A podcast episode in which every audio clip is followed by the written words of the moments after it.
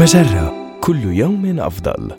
من هارفارد بزنس ريفيو أحد مواقع مجرة. إليكم النصيحة الإدارية اليوم.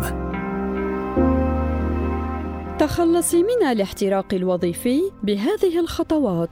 إذا كنت تشعرين بالإنهاك الشديد الآن فلست وحدك من يعاني هذا الشعور، لكن يمكنك فعل شيء حيال ذلك. أولاً، اطلبي الدعم من صديقة مقربة أو أحد أفراد الأسرة أو معالج أو مدرب، إذ يصعب اتخاذ القرارات وأنت منهكة بشدة.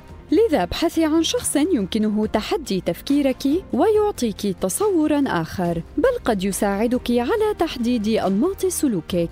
ثم استوضحي أولوياتك. فقد تحتاجين إلى تفويض المشاريع التي لا تخدمك على المدى الطويل أو تستطيعين حتى رفضها. من الأساس. أخيرا حاولي إعطاء الأولوية للطعام الصحي والتمارين الرياضية والحصول على قسط كافي من النوم. حددي مواعيد استراحات الغداء وانهي يوم عملك في وقت معقول.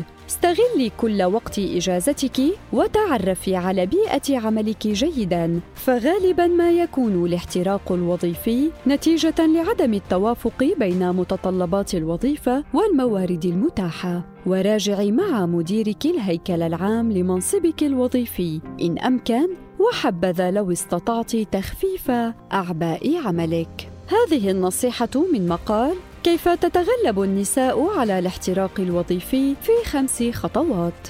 النصيحة الإدارية تأتيكم من هارفارد بزنس ريفيو أحد مواقع مجرة. مصدرك الأول لأفضل محتوى عربي على الإنترنت. مجرة كل يوم أفضل.